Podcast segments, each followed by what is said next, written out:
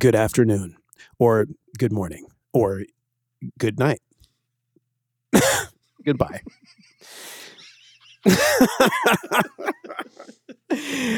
I'm gonna keep all this in. this is gonna be the pitch. hey, hey, hey, hey, hey! This is Rob, okay? And before you go anywhere, listen to me right now, okay? Just ima- use your imagination. Imagine this you're a cargo captain, okay, of a spaceship. And it turns out that you're transporting the one thing that could unravel an entire evil empire, embroiling you in an interplanetary conflict. Or alternatively, imagine this you and your precious cargo hitch a ride with what you think is a reputable ship, only to discover that the captain is more interested in his devil's lettuce than actually captaining his own ship. And he just got you lost in the multiverse. This is the story of Spliff and the Smuggler, a darkly comedic, action packed animated series for adults. Our studio, Strange Loop Animation, has a season long arc outline for Spliff and his band of misfits. But we got to start at the beginning. And the first step is producing an engaging 30 minute pilot episode that kicks off their journey and introduces viewers to their world. Now, making an animated short is a huge undertaking. But with your support, our small, passionate team can make an epic pilot for Spliff and the Smuggler and will be one step closer to bringing these intrepid characters home. Thank you so much for watching and che- oh no. Thank you so much for listening and checking out our podcast. The Indiegogo link is in the episode description and stick around to see what kind of shenanigans and tomfoolery we're up to this week. Goodbye. Bye bye. Sweating in your sweater. Sweating in your sweater. Skip, skip. er. Yeah, it's no longer sweating season. It's or it's no longer sweaty season. No, no, no, it's still sweaty season. It's no longer sweating season. It's sweater season. And you'll be sweaty either way. That's what it is. Maybe. Keith Sweat. Keith Sweat. Dude, I used to love me some Keith Sweat. What was that track with him and Snoop Dogg? It was great. Uh, It was great. It's like VIP room or something like that. We're gonna look it up. You know what? Snoop. We should do a spelunking on a Keith Sweat song. Uh, it's called "Come and Get Me." you said come. You said come. Oh man. Oh dude, hell yeah, bro. Oh my god, this track. this the one? Yeah, Oh my god. Keith Well, sweating Snoop. It's the D-O-double-G. nostalgia pit. I'm getting Real a straight up nostalgia Doing hit. this VIP. You feel me? This is the most potent nostalgia So hit I've gotten in a get with minute. Us, You got to be special. VIP. See, VIP. That's what I say. What I say. Oh, you're Mm. you're close. Goodness, Goodness gracious. Snoop and Keith, You can keep sweat. A double dose of this triple threat. Triple threat. Yeah. Oh my white God. star in the glass. Here's a toast to the food and let you slip through with no pain. I still All remember the lyrics. You can jump in the test when we through parlaying. You dig what I'm saying? You look good, girl, but you look better if you was with me. Just wait till Keith comes in, Let's man. this VIP. Look at you, shorty. You really got it going on. got it going on. I like the way you move it, girl. When the DJ plays your song. looking real Good to me. good to me. Sitting in a VIP. You really need to get mm, with me. Yeah, with me. Wrist still blowing. Body still glowing. glowing. Live pieces everywhere. But I still have to stop and stare. Cause you look Looking real good to me. Living in a VIP. You really need to get with me. What's that? So come on, get With me. Come get with me, girl. I got what you need. That dude was busting the shimmy out. What you need. Come on, get with me. Come get with me. I got what you need. Saw butt cheek.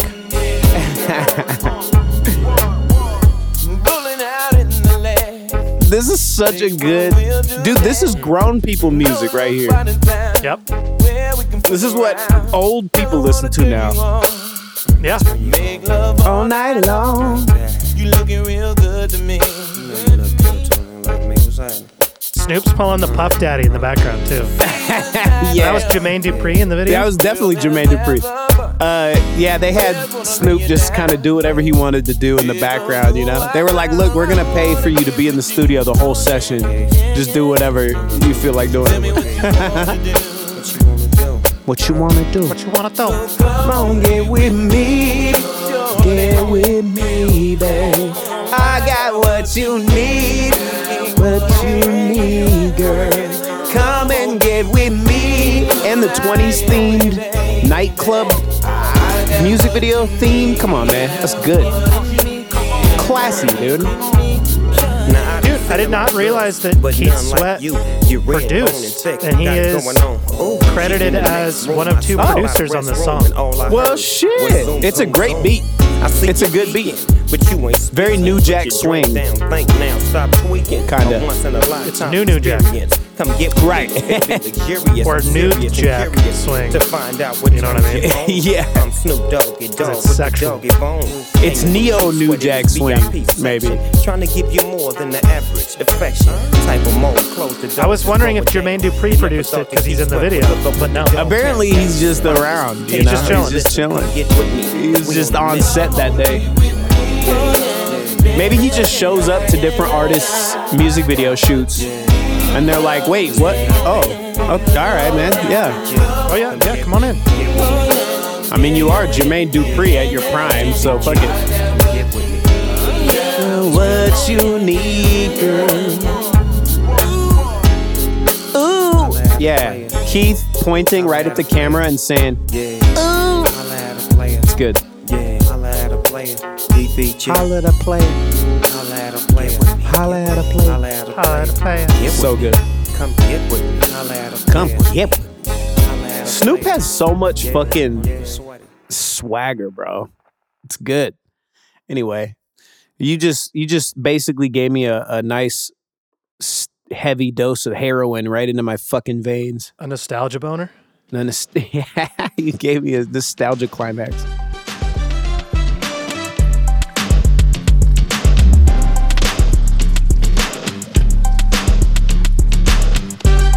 Listeners. Welcome on into the Nostalgia Pit, a podcast aiming to dissect pop culture, the subconscious, and other psychological phenomena through a hyperbolic and prismatic lens. Hosted by Rob Snow and Colin Cassard, mixed by Alex Riddle, and songs produced by Golden Beats, the Nostalgia Pit is available anywhere you find your podcasts. It's time for mayhem. Mutant mayhem, that is. Today we take a journey into the brand new TMNT animated film. If you weren't able to tell by our 66th episode, we really enjoy the turtles of a mutant ninja variety, so we figured it would be a disservice to the listening audience if we ignored the cinematic expedition into our very own pits of nostalgia. Spoiler alert, we do talk details of the film, so if you're planning on seeing it before you listen to this, hit pause now. Rob gives us a patented review of the new film, but that's not all we talk about. We discuss the productive prowess of the one Jermaine Dupri, ergot poisoning, and the battle between Sega and Nintendo of the early to mid 90s. We also dig into all things turtles, so get your wetsuits on. It's time to dive in. At this time, we want to thank our brand new sponsors, Celina Flores Photo, a multidisciplinary photographer specializing in portraits, lifestyle, and event photography. Celebrating over 20 years in the game and with a brand new studio in Portland, Oregon, you can receive 10% off your first booking when you mention this ad. Make sure to check them out on Instagram at Celina Flores Photo, all one word. And if you enjoy what we're doing here at The Pit and would like to support us further, please check us out at patreon.com slash the nostalgia pit. We also have recently launched our merch store. Go check us out at etsy.com slash shop slash the nostalgia pit to cop a fresh t-shirt with our faces on them. Welcome to the Narcissism Pit. Well, alrighty then, let's get into it. Dimensional awareness.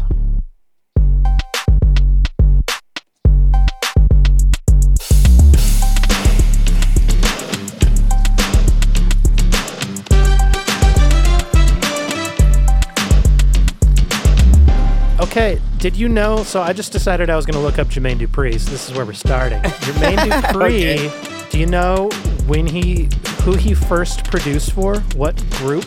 What hip hop duo? Uh, New Kids on the Block. no, it was uh, early '90s. But New Kids on the Block's not a bad guess. Think Come get with me, babe. think hip hop duo. Criss Think- Yes.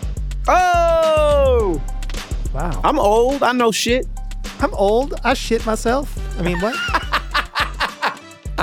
Did I say that? I don't trust my farts, bro. Come on, I'm not gonna shit myself. Dude, he produced Jump, Jump Around by Kris Kross, which was what number. he did. That is his, dude, that is his first What, credited production song. dude? What a legend! man. 1992 Jump. Holy shit! Yeah, that's like you just come out the door swinging, just swinging it. That was a massive hit. Yeah, he produced stuff on multiple Kris Kross albums, and then produced for the R&B group Xscape. Do you remember them? Oh yeah, they were in the Mask. Were they? They did a song for the Mask. Yeah, wow. I think they might have even played at the Coco Cabana in the Mask. Maybe All right, now now we're going. is that what down. the name of it? Coco Cabana. I think that was the That's nightclub. yeah, that checks out. Um, Xscape. Okay. Do. Yep. After promotion for Hummin' Coming At Ya, that's the name of their album. Hummin' Coming At Ya. Human, I'm sorry. human, humming, humming, humming coming at you. hummin' coming at you. Wow. All right. Hummin' coming at you. Uh, the group contributed to the Mask soundtrack with "Who's That Man" and also appeared on "Freedom" theme from Panther from the soundtrack to the 1990 film, 1995 film Panther, which is about uh, Black Panthers. Oh, I didn't ever hear hear that. I've never heard that song. Almost had a St. Louis accent right there. I never heard of that. Never heard of that. Also appeared on that on the Panther soundtrack TLC, En Vogue, Jade, SWV. Forgot about SWV. But yeah, Xscape. So he produced for Kris Kross, then Xscape. Then he produced some more Kris Kross, then some more Xscape. Then he produced for Da Brat, Hey, yep. Then then more Kris Kross. Then he had a uh, he produced a song for uh, Mariah Carey. Dude made bangers for singers. Always Be My Baby. Dude, he produced Always Be My Baby. Holy shit. That's a banger. Always be my baby. Dude, What a great melody. I'm gonna say it. You know, Say it, man. it, it might be blasphemous, and I'm sorry, Uh-oh. Selena, I don't know about that. but this. Mariah Carey might be my favorite singer. Yeah. Like, I get Whitney Houston, you know, walked so she could run. Yeah.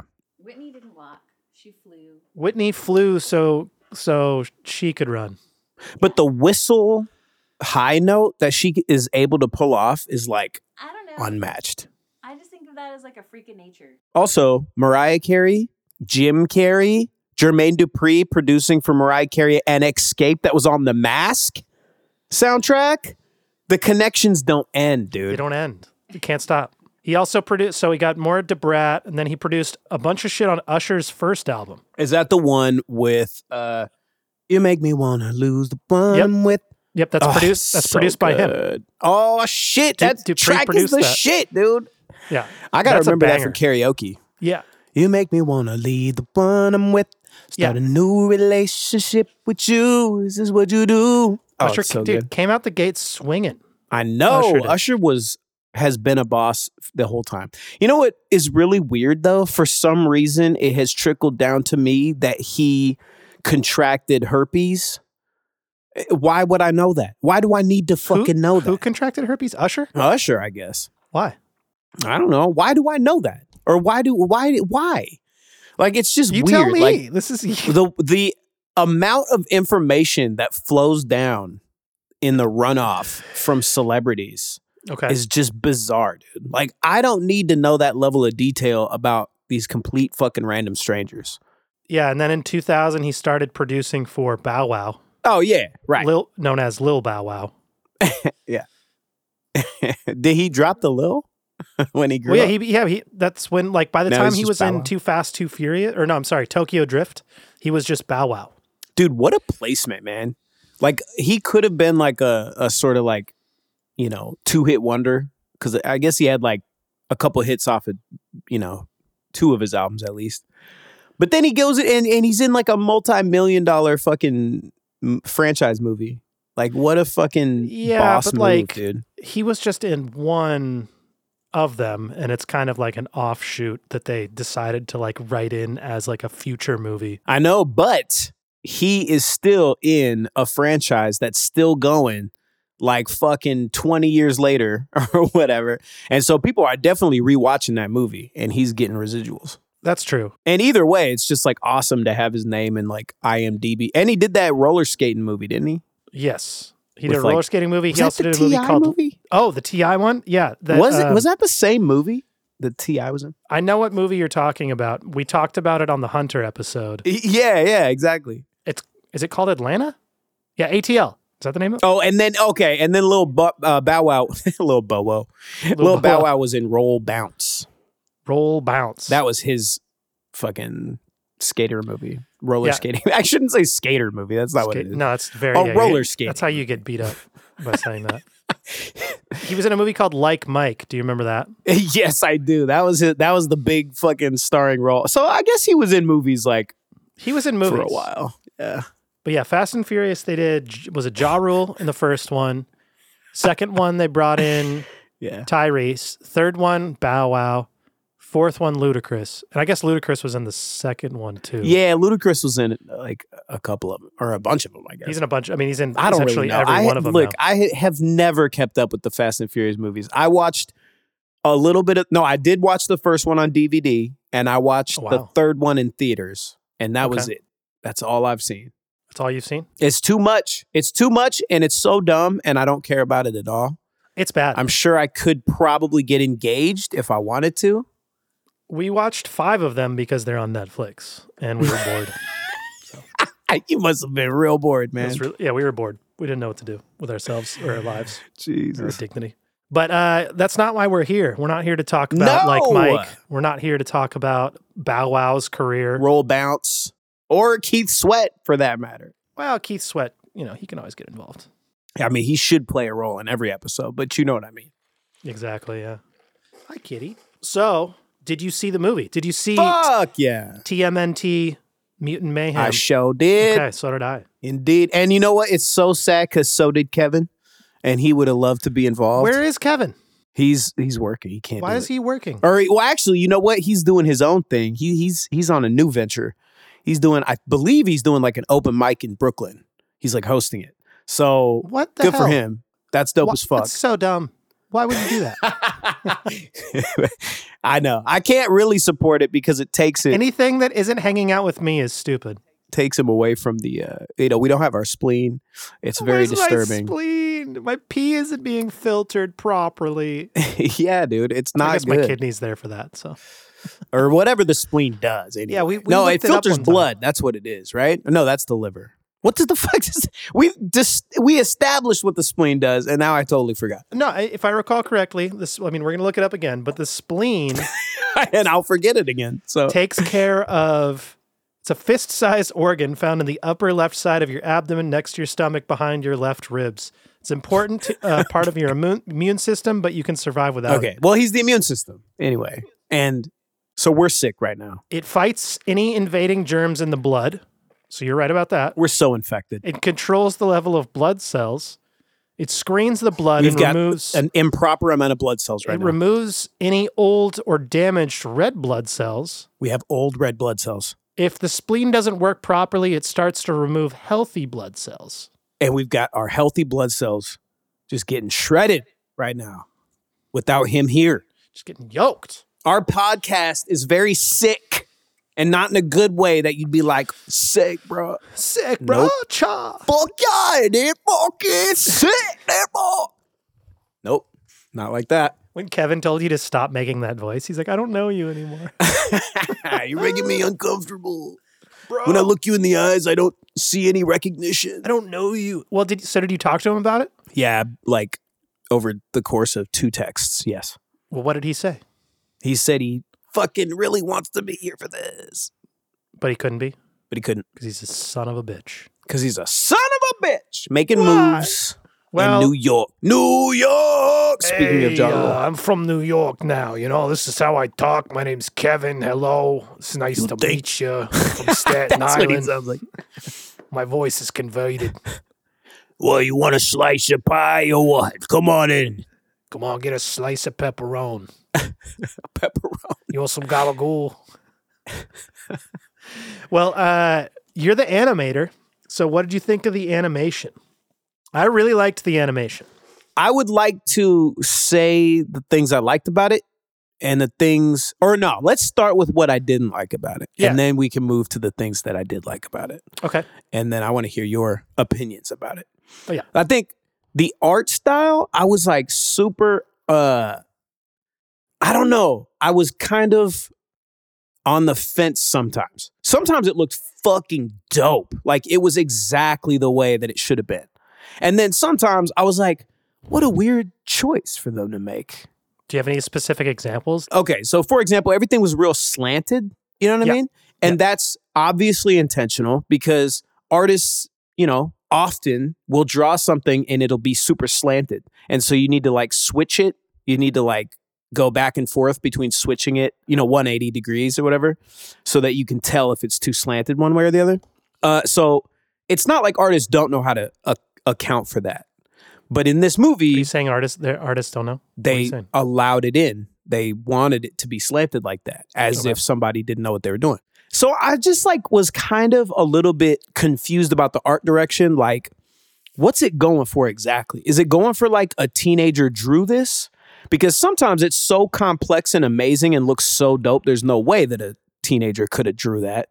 But then other times it looks like they were trying to go for that. Like it was like a homemade thing in somebody's, you know, at somebody's art desk in their room. Yeah. Like what were they going for? You know what I mean? What do you think? It reminded me a little bit of like, I mean, especially with the, there's some shots at the start with like the moon and the way that like things are rough and like not really filled in, Yeah, real sketchy. really yeah. sketchy. It reminded me a little bit of Van Gogh in, in, in a weird way. Yeah, yeah, yeah. Yep, like an impressionist Exactly. thing. And, yeah. and I mean, I found myself, I think that was what I enjoyed about it the most was actually the art direction and the way that they depicted everything. It just felt very original. Like Yeah. I, I get that, you know, it seemed very inspired by the Enter the Spider Verse. clearly. You yeah. know? They were clearly trying to compete. And I think they did compete like really well. Like what they did with CGI was so fucking impressive. Like having those rough, sketchy lines, like some of them were like off the character or off of the element. Like not even like attached necessarily to the, you know what I'm saying? Like how did they do that? That was amazing. Yeah. But at the same time, I just it, I found it a little bit distracting from time to time. Just like that's such an interesting choice to make, and I can't figure out like why they made that choice. You know what I'm saying? Yeah. That's a good question as to why. I don't know why. Yeah, like what were they going for? What who were they appealing to, or what were they trying to like, you know, pay homage to, or I don't know. I found it was a little bit distracting sometimes. It looked dope most of the time. Okay. I mean, you were also hyper aware and paying a lot of attention to Yeah, the art direction as a certified animator yeah. yourself. But the character designs for the turtles, dude, fuck yeah. And voice casting, actual teenagers, fuck yeah, dude. That's those were such good choices to make. Like, I'm very glad that this movie exists for the younger generations. This is gonna be their turtles, and that's dope. I, I love that for them. Yeah. Found myself doing a lot of comparison to the 1991, obviously. Yeah, same. And I have a couple takes on that, but I really enjoyed when I when when Splinter talked and I was like, is that Jackie Chan? Yeah, yeah. Oh, Chan, you know? again, great voice casting, man. Yeah. Jackie Chan um, being what you call it, you know, Splinter, and you have Ice Cube being Superfly. Oh my fucking god! Perfect casting. You got uh, like Paul Rudd, Okay. Post, Post Malone, See, all right, but see, I want to talk about this though. Seth Rogen. Go ahead. I think Jackie Chan, Ice Cube, excellent casting. I think, like no matter what. But however, again, I found it distracting to have so many random celebrity cameos i- is very unnecessary. Like none of those characters needed to be celebrities. But I thought that, I agree, but I also feel like they kind of masked their voice decently well to where it's like it wasn't fully like I wasn't like, oh, that's Seth Rogen. You know, and like when I looked back and I was like, oh, that was Seth Rogen. Oh, that was Paul Rudd. Yeah, Oh, that was, you know. but it's like, why does Post Malone need to be in? Like, I, don't- I just don't. I don't. I guess this is just uh, a new, or it's been around for a very long time. It's like a relatively new thing though, where all of the voice actors are fucking celebrities, like A list celebrities. This is a this is a pretty common thing now. Yeah. Where it's like Trolls has been doing this for a good Yeah. while. Like there are a good amount of movies that are animated. and it's just it's unnecessary. Like, eh, get good voice actors, and there you go. Like the Yeah. characters should stand on their own. They don't need to be celebrities. But that's the game nowadays. But Yeah, it's one of those things where when people see the cast list, they're gonna it's going to make people that weren't going to see it go see it. But see, I find that to be mostly untrue because people would go out and watch these animated movies when there weren't celebrities in them. You know what I'm saying? Well, yeah. And I just feel like the turtles have enough power and the story should stand on its own somewhat. I, I feel like studios are just way too fucking cautious. Like they Yeah. want to make a huge, gigantic profit, so they'll do they'll spend so much money to get that huge return. But it's like, man, just make a good fucking movie. Like I don't, Yeah, I think know. Seth eh, like in this, I don't think anybody did a bad job. But anyway, No, I, I think everyone did a good job. But in this instance, I think that Seth a lot of people like Seth Rogen and he's friends with a lot of people in Hollywood. right? And so I'm sure that, you know, Paul Rudd did it for a lot less money than he would normally be asking for. It's possible. You know, um, same thing with Post Malone. Like I imagine he did it for less, but there's also the possibility that they had to pay these people out of the ass. right? It's very possible. Yes. It's very possible. And you could look at it like, oh, they're just taking voice actors' jobs. that's kind of how it seems to me. Like these people have enough fucking money. They don't need like Post Malone didn't even do anything in the fucking movie. Like he didn't add a goddamn thing to that character. All he did was like sing his name or like sing like different lines. Ray was just like, or whatever. Ooh, yeah, Ray Soleil. Yeah. Like, what is the point of that? Like, I'm not saying it was bad. That was a bad move, but it was a bit distracting for me as as a viewer. Did you know it was Post Malone and everyone going into it? Or did you find that all out at the end? I can't remember if I like looked it up or if I knew that. I, I might have looked that up while watching. Oh, see, you can't do that. Yeah, I might have done that. You that. can't do that. Yeah, you, you ruined it for yourself. that's, that's on you. For me, as I fair. watched it, you know, like I didn't pick up in individually out of the crew anyone's voices that were hyper like I wasn't like, oh, that's that person. Like the only people that I knew, I was like, oh, that's Ice Cube, that's Jackie Chan. Like I didn't I wasn't like, oh, that's clearly Post Malone singing, or oh, that's clearly Seth Rogen or Paul Rudd, or, you know, whoever else of the celebrities that there were. But that being said, I found it good. Um, Yeah. So the the biggest comparison and the biggest takeaway that I took out of it, right, was obviously this movie was very it was well not obviously, but it was very hyped up for me going into it. Like I had one buddy say that it was probably the best Teenage Mutant Ninja Turtles depiction in film. Like Hmm. like unabashedly he was like it's the best movie that has come out of this this franchise he said it paid a lot of uh it you know like the, the kind of the grittiness and Mhm. some of the more violent aspects of it even though it is a kids Yeah. movie like it it paid a little bit more violent homage to the original turtles Yeah. Yeah. It dealt with like body horror and death on a massive scale. like huge amounts of destruction in the city. Like my my wife walked in and was like, "Is like is this good for kids? Like should kids be watching this? Like how old should you be to watch this?" I was like, "I don't know." I don't know. Somebody who's I forget who, but somebody said their uh, 6-year-old kid saw it and it was fine. I mean They were like a little scared by the fly. a lot but- of parents these days are handing their kids the internet un- yeah, like, un- unfettered and just Yeah, like yeah. figure it out you know what i mean like terrible, terrible idea. By the way, for parents out there, I know it's tough. I don't have kids. I can only imagine, but don't do that. Okay, for the net good of society in the future, don't do that. regardless of the net good of society or the future, it's just like maybe don't do that like for the kid. You know what I mean? Yeah. For Like- the, for the chillins. Yeah, because they're going to get to a point where they're not going to understand anything except instant gratification. When you're handing them an iPad at age three and Yeah. being like, shut up, little Tommy. Here you go. Go to bed. So, but what I was trying to get at with the, regardless of what age range this movie was made for, I mean, clearly it's made for anyone who liked turtles. There was a uh, lot of, yeah. there's a lot of adult stuff in there. Like titties. You guys didn't see that, did you? Tats. I got the unrated version. The unrated version of Mutant Mayhem. There's boobs. Boob, bubes. Boobs.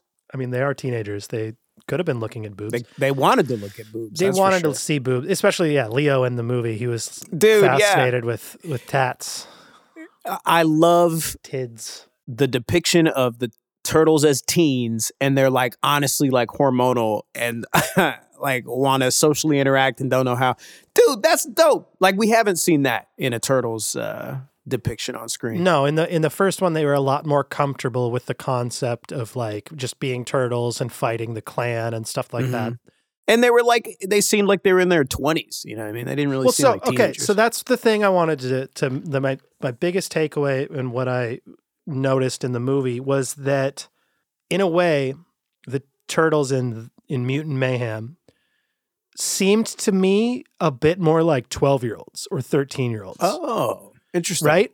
And i was thinking like 14 15 you know what well, I mean, in they're supposed to be 15, just like in the original. But I think that actually what that unravels and brings up the discussion is is the maturity level of 15 year olds from 1990 to 2023. You know, that's a 33 year gap. yeah and you know we have a lot of different aspects of society these days and it just kind of shows off the the big gap in the maturity complex of kids these days. And the thing about it, you know, it's really easy to say that all kids are, you know, as a blanket statement, all kids aren't as mature. But to me, I think that that's not true. Some kids are more mature, like Yeah. way more mature than than 15 year olds were i- i- as a general in 1990. But there are also some kids that are way less mature. And so to me, it they did like a pretty good job at depicting youth these days. But yeah, it, to me, it seemed a bit like, you know, I felt more like they were like 12, 13 as opposed to Hmm. 15, 16. I didn't really catch that. I, I feel like they, I feel like that's kind of how I was when I was 14 or 15. Like they just seemed like very youthful and energetic. And in, in the 90s version, uh, those turtles were mature as fuck. Like their fucking dad, like, could be dead, was kidnapped. And they're just like, I'm so sad about this. It's like they were very like reserved all the time. They goofed around. Yeah. But like I did when I was in my 20s. Yeah. This is like how a fucking teenager acts. Like just knuckleheads. You know what I'm saying? Like This is this is definitely like a group of teens like together, like joking around, jostling. yeah, like play fighting and, you know, Yeah. slapping each other and it just felt very much more and always playing jokes on each other. Like that that is dude, they depicted the turtles perfectly, man. That was the Ninja Turtles right there. Well, another thing that I kind of noticed about this one, one of my uh, neutral or negative takeaways, was that it did not seem like there were clear separations between the personalities of the turtles in this one. I did feel like ra- I, I kind of feel where you're coming from, but you know that might be paying more homage to the graphic novels, the originals, Hmm. because all of them were like basically just the same character. Well, yeah, they all had the same red headband. Yeah, you know? yeah. They they didn't have like the the personalities really started. they weren't color coded. they weren't color coded. Yeah, the personalities started to to change out. Leo did not seem like a leader in this one. But he had his character growth, where at first he was like not a leader, and then at the end when he was coordinating the battle against the fly thing, you know, even Raph mentions it. He's like, Yeah, he, he said you're figuring it out. Yeah. like, hey, you're actually you sounded like a leader right there. Yeah. Like so, you know. Yeah. I, I like that. I enjoyed that. yeah, this is kind of a new take on the origin story, right? And Definitely so, huge reboot there. Yeah, like it just seemed like while they all had their own personality traits, Donnie being a little bit more of a nerd, Mhm. Leo being a, a bit more of the leader, Raph being a little bit more angry, Mikey Yep. being a bit more of the Joker. Yeah. Like it seemed like they were all very fluid and just like adopting any of those kind of roles. Like everyone seemed to be very Mikey esque in this one. They were a lot more Michelangelo esque. Yeah. yeah, I like that was probably my favorite part in the movie was him uh, signing up his name on the thing. yeah, yeah. Michelangelo. And then I love they're all clowning on Leonardo. Like that's Yeah. so funny, dude. Nardo. Yeah. No, that was probably my favorite part of the, the movie. Just like it made me laugh the most. Yeah, that was great. This, I don't know if this is like the best Turtles movie. It might be though. It might be though. The 90s version was fucking excellent. The 2014 version, I was really sad it didn't get more traction Michael because Bay? I think they What's that? No, no, god no. No, maybe it was 2016. It was a CGI movie and it was it had uh, Patrick Stewart in it and it basically was like you could have just it could have been a sequel to the 90s the 1990 movie. Like it could have just picked up that storyline and kept it running. It depicted the turtles extremely well, in my opinion. Captured their personalities and shit. But again, that's like an older, more jaded turtles team. This was a very youthful, jubilant group. the one from uh uh with Patrick Stewart was from 2007. Oh shit! No way. Yeah. Oh, that was a long ass time ago. Damn, Yeah, it was directed by Kevin Munroe, it was great. starring Chris Evans, Sarah Michelle Gellar, Kevin Smith had a voice role in it, Patrick Stewart, Laurence Fishburne. Huh. Dude, it was Huh. fire. Okay, I might have to go check that one out. I've never I've never seen that one. So Yeah, I was sad it didn't get much more traction. It, it just wasn't all that popular. And I think it spawned a uh, an animated series that was very popular. But well, that's legit. but this obviously was a lot more visually appealing. this CGI, there's been a lot of advancements. Yeah.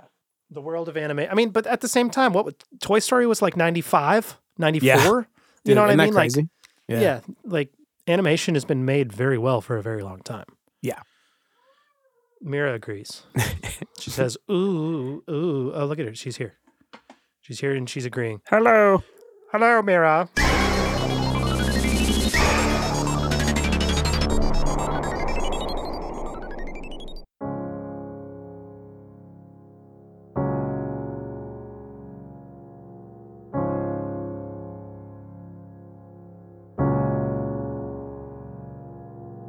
You or someone you know have a furry fetish? We might know someone with a furry fetish, but the problem is he doesn't know if he has a fetish or not. Here at Kevin's Furry Fetish Foundation, we're trying to determine if our friend Kevin has a furry fetish or not. This is going to be a huge undertaking. Furry suits can run anywhere from between $750 to $10,000. And the dry cleaning alone is a substantial cost. And if Kevin's right, and he does have a furry fetish, he'll need that suit dry cleaned because there will be fluids on the inside and the outside of that suit. So let's get Kevin into a nice pit bull costume, or a furry little cute rabbit, or maybe a, a large bear. Whatever it is, let's make sure Kevin's fetish becomes a reality. Donate to kff.org.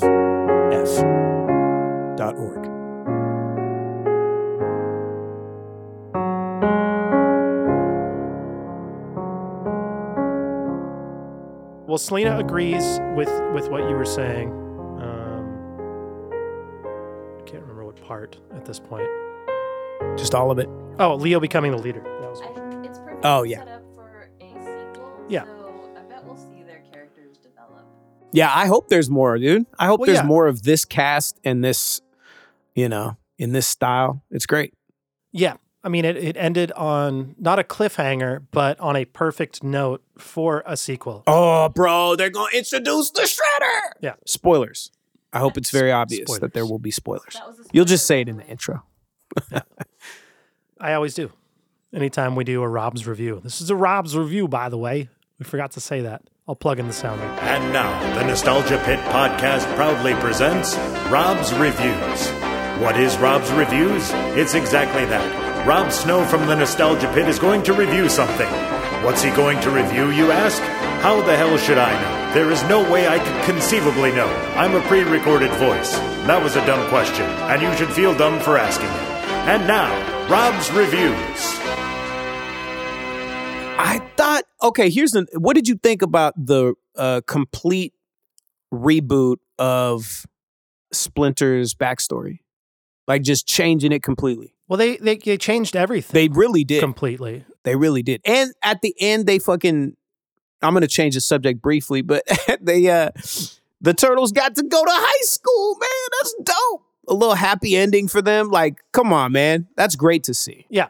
I thought it was very, you know, heartwarming and nice, you know, because they're mutants and they're like, no one's ever going to accept us. And then, And they get accepted. and, and then they get accepted and everyone's like, hey, it's great. you know, we'll help you out. I thought it was a really cool way of like in the final battle scene of just everyone kind of coming together Yeah. to, to help them out. And I don't know. I mean, Very heartwarming.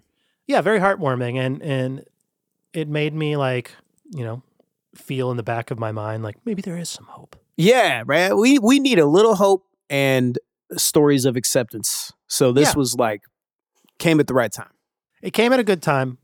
I think it was done very well. I really liked the music in it. I mean, Oh, yep. I wanted to go over the soundtrack. Fucking fire. Yep. yeah, you got. Uh, I was very excited. So obviously, with all the old school Yeah. hip hop, MOP playing a prominent role, dude. Hell yeah. they play that song twice in it. Ante up, And then Ice Cube referencing his songs and shit. Like that was dope as fuck. yeah. When uh, Superfly first showed up under the bridge Mm-hmm. and Bebop and Rocksteady walked out, I was like, yes, because I Yeah, love Be- man. Bebop and About Rocksteady time. are dope.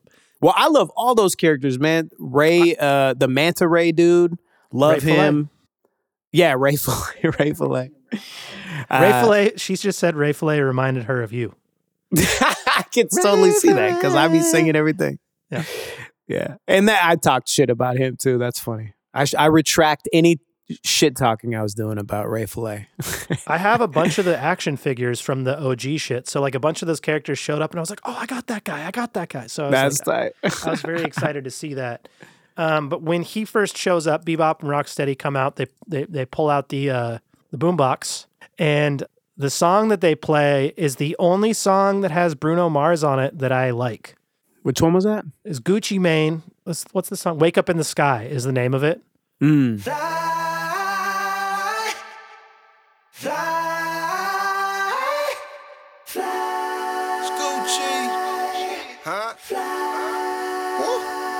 I drink till I'm drunk, smoke till I'm high. Castle on the hill, wake up in the sky. You can't tell me I ain't fly. I know I'm super fly.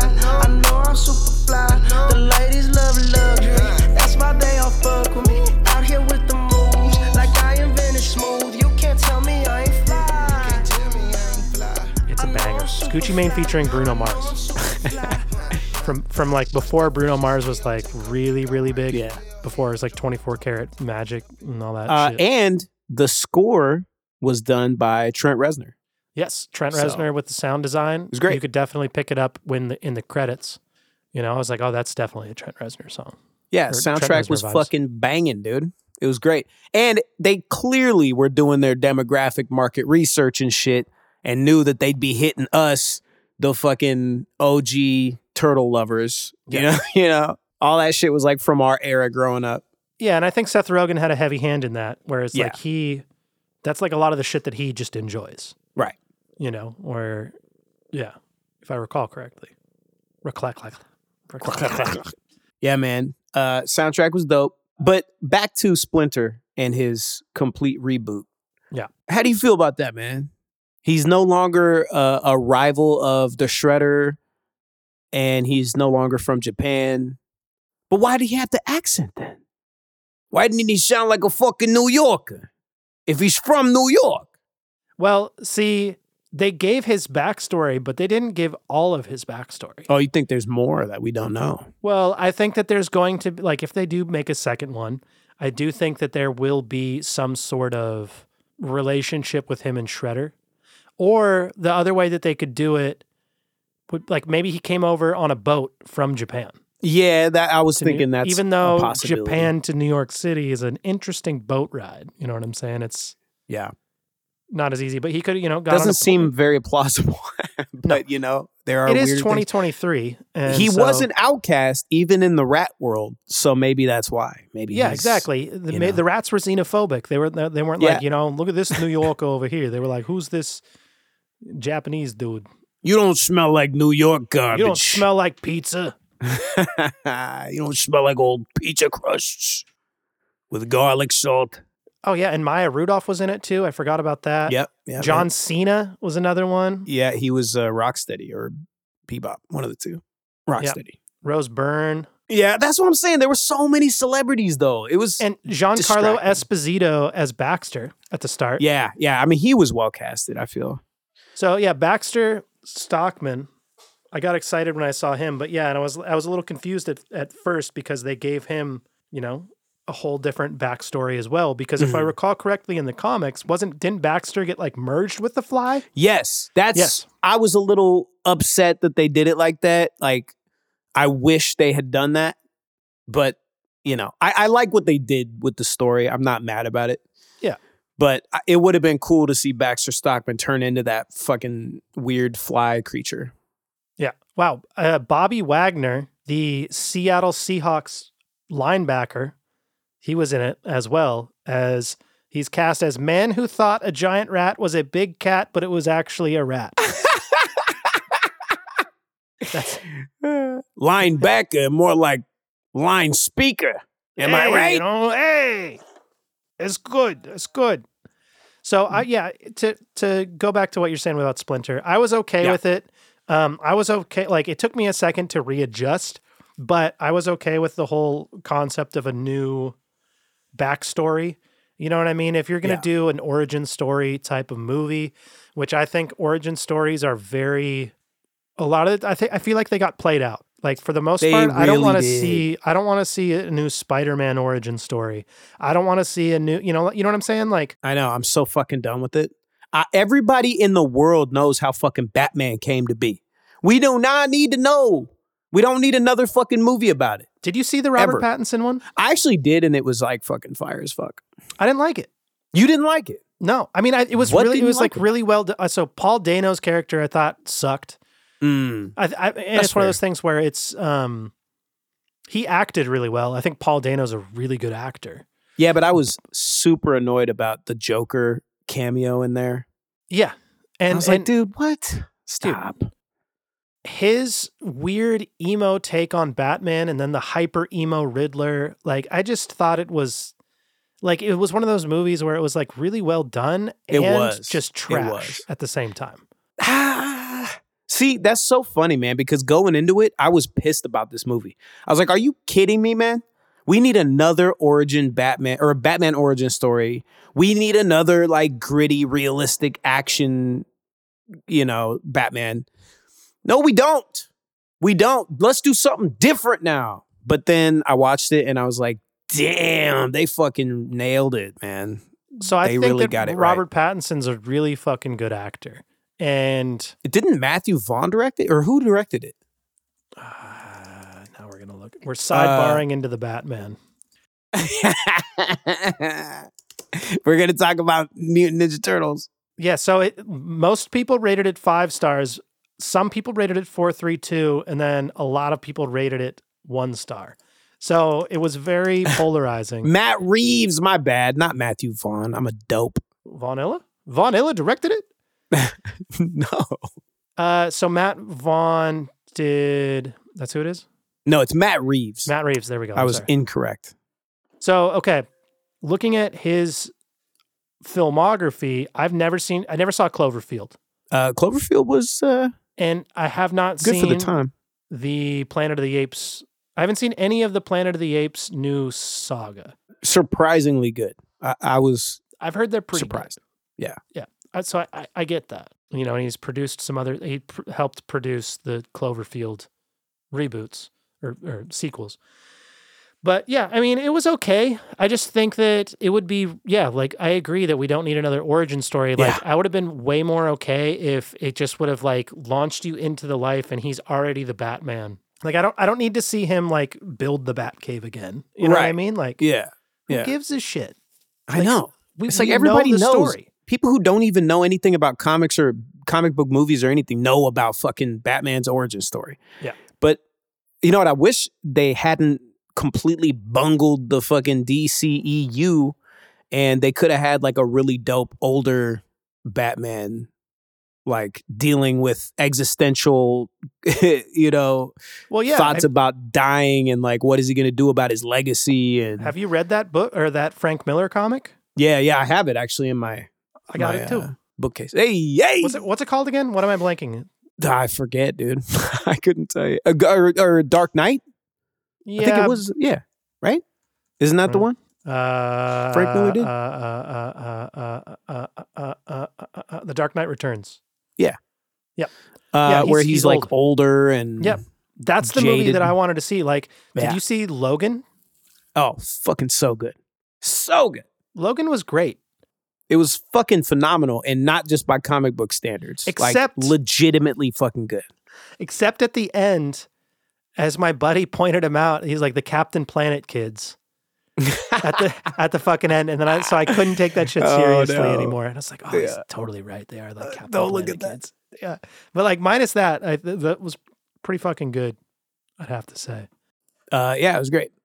It's fucking great. Yeah, so it was interesting. Like going back to the mutant mayhem. One thing that threw me off at first was the idea that April was their age in this. Uh, yeah, right, right. Well, I had to really adjust to April's character being different because, because oh, oh, oh, oh, that reminds me of a criticism I had that I think is very legitimate. Whereas my previous criticisms, I'm very soft on. This is a hard one. Hard crit. Hard crit, dude. I got a hard crit right here for It's you. a big crit. Get ready for this big, this big crit. Uh, it's okay. Celina's just wow in the back. Uh, get ready for it. Open wide, baby. Here ready. is. I'm open. Uh, the exposition was so fucking clunky and forced, bro. Like, it's like you. They were doing a lot of telling and not showing in the exposition, uh, which was very frustrating. As Yep. somebody who enjoys the art of filmmaking and you know wants to write short films and films and whatever. oh, you're gonna and write you too. We're gonna understand where I'm compete for each other. We're competing. We're Yeah. competing now. Yes, Oh, this is official. This is where it starts. I wanted to let you know we are in direct competition. damn it! Yeah. Ugh. Uh no, but uh I just didn't like the exposition, man, because in the 90 version, the expository uh uh uh I don't know, what what would you call it? Expository tactic or whatever. Yeah, the was- elements, the elements of exposition. I mean, Yeah, like whatever they used to expository get dialogue. exposition out, they used April O'Neil because she was uh, a newcomer to this world, a stranger to their world, and she was a reporter. So she's naturally curious and investigative. Yeah. And she's a stranger to the world. So it's like perfect expository. She is technique. the audience. She is. She's the audience. She is the audience in that instance. So the characters telling you what the fuck is up with them in their world makes perfect sense. Yeah. And this one did not make any sense at all. Splinter is talking to his fucking sons about the life that they have all experienced together. Mhm. And he's going all the details from the beginning of the story to now Yeah. about how they came to be. That does not make sense. You would never tell, you know, if you had a cousin or something, you would never be like, well, you know, you are my cousin. And ever since I remember when I was born in North uh, uh, Park Rapids, Minnesota, blah, blah, blah. It's like, dude, why are you telling me all this? Like, duh. Duh. We're cousins. We've We're known each other fucking cou- I know lives. Yeah. everything about all that shit. Like, what are you doing? Who are you telling right now? You know? I think that that stems into a bigger problem in writing in general, to where, I mean, don't get me wrong, you can find exposition done horribly and like super blatantly, and you know, you can find good versions of it and bad versions of it, kind of in in any element of time. at any Yeah, point oh, in time totally, yeah. throughout history. Yeah. But but I just feel like a lot of movies these days, maybe I'm just seeing a lot more of them, whether it's movies or TV shows, will just they just spell it out like entirely for you. There's like no like you're not open to interpretation. Like Celina watched what was the Deer Hunter last night. She was watching the Deer Hunter with the De Niro movie Mm-hmm. and she was like, "Yeah, they just you know they were doing this. They they don't spell shit out. You know what I mean? Like you have to interpret. We watched that movie, you know, Sorcerer, which is the last episode that um, is about to come out, and in Sorcerer they don't spell shit out for you. The Wire, right? Like they launch you into Yeah. a scene. You're there. There is no exposition. You just kind of have to pick it up. I mean, that's- Exactly. That's and how it should be. If you've got a family, like if the turtles are his sons, then you show them interacting like a father would with the sons. You don't need to be like, I remember when we when I had you boys because you are my sons and and you're 15 years old. It's like, what? Don't why are you telling him this? They know this. It's Yeah. like you just need to act like you're the father and people will immediately assume, you know, I, I don't know. Like it was just very annoying because they did that like I don't know, like three times at least. yeah, Because they did it with Baxter Stockman, they did it with Splinter, and I feel like they did it with someone else. Maybe the f- maybe Superfly. But anyway, yeah, it was very annoying. I didn't like it. yeah. They did either did it with Superfly or they did it with uh, um, April. yeah, I didn't mind it with April when she was talking because that was like a perfect way to go about it. They discover the name on her locker and they're like making fun of it and then she looks like she's uncomfortable so they're like what that's not you is it and then she explains the story it's like yeah that makes perfect sense you know what i mean Yeah. they wouldn't know that stuff she's telling somebody new you know yeah Yeah, that's a good point. It just feels like it's forced exposition. yeah exactly Is and it's like it's the assumption, I guess what it is is the difference between like 1990 say or or even before and now is that there was an assumption that people would get it and now the assumption is that people are stupid and they won't get it and you have to spell every little detail out. yeah i think that is a thing that a lot of media falls victim to yeah and Yes. american specifically american uh productions have a very low opinion of american viewers and i don't know if they're wrong or right but i feel condescended to all the fucking time with media it's Yeah. like dude i get that the theme of this is like whatever loyalty or whatever you you you don't have to like beat it over my fucking head every goddamn scene every line of dialogue Yeah. you know what i'm saying like that's how i feel sometimes about American shit Yeah, and I think that those are the moments where you know this is potentially being a, a kids movie. You know, True, allowed true. for more of that like over explanation. I don't see kids movies. You know, like I'm not watching children's movies, and so maybe that's a thing that's in kids movies. But I will say that that, is a good point yeah yeah one of the biggest reasons that I think that that is the case, the over explanation and like spelling everything out to a T. I'm going to say that, in my opinion, the biggest culprit to the reason that that is where it is now is because of reality television. yeah so yeah. when you watch reality TV, they explain everything, they over explain yeah everything. because you're not paying any attention they know that you're like scrolling on your phone or shopping on your laptop or or both. you know talking to somebody or Yeah, yeah. whatever So I think that in all, in all honesty, reality TV kind of degraded the way that people watch things and that they want things like a lot fair. of people want things spelled out because they don't like they're just like, "Oh, well, I don't get it." And it's like, "Yeah, well, you have to pay attention." see i'm a huge opponent Oh, I agree. of that. I, I think that to social engineering wise or whatever, like if you treat somebody like they're a fucking moron, you know, they're more like. I mean, that's how like uh, manipulators con people. Like they they treat you a certain way, and your natural most people's natural social inclination is to fit the mold of whatever they're expecting out of you. That's Yeah. like, especially if you have like an authoritative fu- uh, uh, uh, kind of vibe or uh, you know whatever. Anyway, point is, if you treat somebody like they're stupid, they're more likely to descend to that level of being stupid. And if Yeah. you expect somebody to be intelligent and creative, they're more likely to get up and be a little more intelligent and creative. It's not always the case.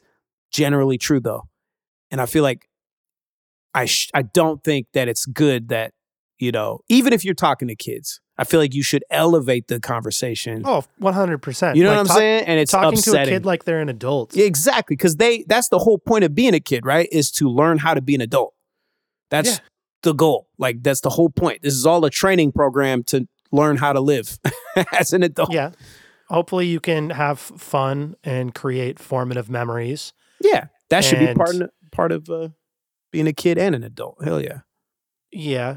As a kid, you just take all that shit for, uh, you know, you take it all for granted because you don't realize how much free time you truly have when you're a kid. Yeah. And then, you know, you get to be an adult and you're just like, shit, dude, I got like eight hours of free time a week. like a week. Yeah. You know what I mean? And we all take on our own extra tasks and try and figure out shit. And then we become more serious about something. If you pick up a hobby, like an artistic hobby that you become serious about, like you with animation or music, or, you know, it's just like, oh, this is like fun. And at the same time, it's like, it's not like relaxing and, and, I, I don't know. It's different. You know what I mean? It's not like, Well, especially like nowadays, I mean, typically we're again talking about social engineering and expectations and shit. We're expected to sort of like monetize or make any of our hobbies or any of our free time activities. They're supposed to be like another job. Another job essentially or like at least performative enough to be consumed by other people or Mhm. you know it's like always kind of like this low level of stress even when you're relaxing because you're like you know i should be putting this out as like content man I, Yeah. What? you don't monetize your free time? yeah exactly do do it? You know, you just play video games. You just make music for yourself, bro. Hey, I stream my video games on Twitch. I've got thousands of followers. They watch me do speed runs. exactly Teenage Mutant Ninja Turtles, Turtles in Time. Okay, I just do speed runs. They watch Oh me, my God. and then they just give me money. It's really cool. you're impressive if you're doing a speed run of speed run of uh turtles in time that's impressive So did I have I told you that, that every single day in like I want to say it's like third and fourth grade, I would go over to my best friend's house in the morning because my dad would always go to work early, so I'd have to you know I'd leave the house, I'd go hang out with my best friend before school, so we'd have like two hours of chill time, and then we would beat that game every single day. god damn We I, I mean on two player mode, you know what I mean? So it's That's like you crazy, man. That's actually impressive because from what I remember, that was a very difficult. well, did you play it with a second person? No, never. So that's the thing about it is like once you're playing with two people, it becomes a lot easier, right? We would beat that game in like tw- like under 25 minutes. Dude, I can just imagine you guys slamming your fucking controllers down, giving yourselves like an epic high five, Cowabunga! giggling. Big Apple, 3 a.m. Dude, I'll, I fucking crushed that game back in the day. crushed it. TMNT, the first video game for NES, is one of the hardest fucking games I've ever played in my life, though. If you've never played it, you should go like get an emulator and just test it out sometime. oh yeah, It is so fucking hard. Maybe that's the one I'm thinking of. Maybe that's the one that I'm thinking is impossible. For, so, Turtles in Time was for Super Nintendo, and then they had it was Hyperstone Heist, if I recall correctly, was the the essentially the same game, except it was for Sega Genesis. Wait, what was it called? Hyperstone Heist. And that's a Turtles game or? Yes. Nah. Oh, Yes. okay. So there's Turtles and Turtles in Time. Give me a second. I'm gonna find it. Why do I remember these hyperstones? Like,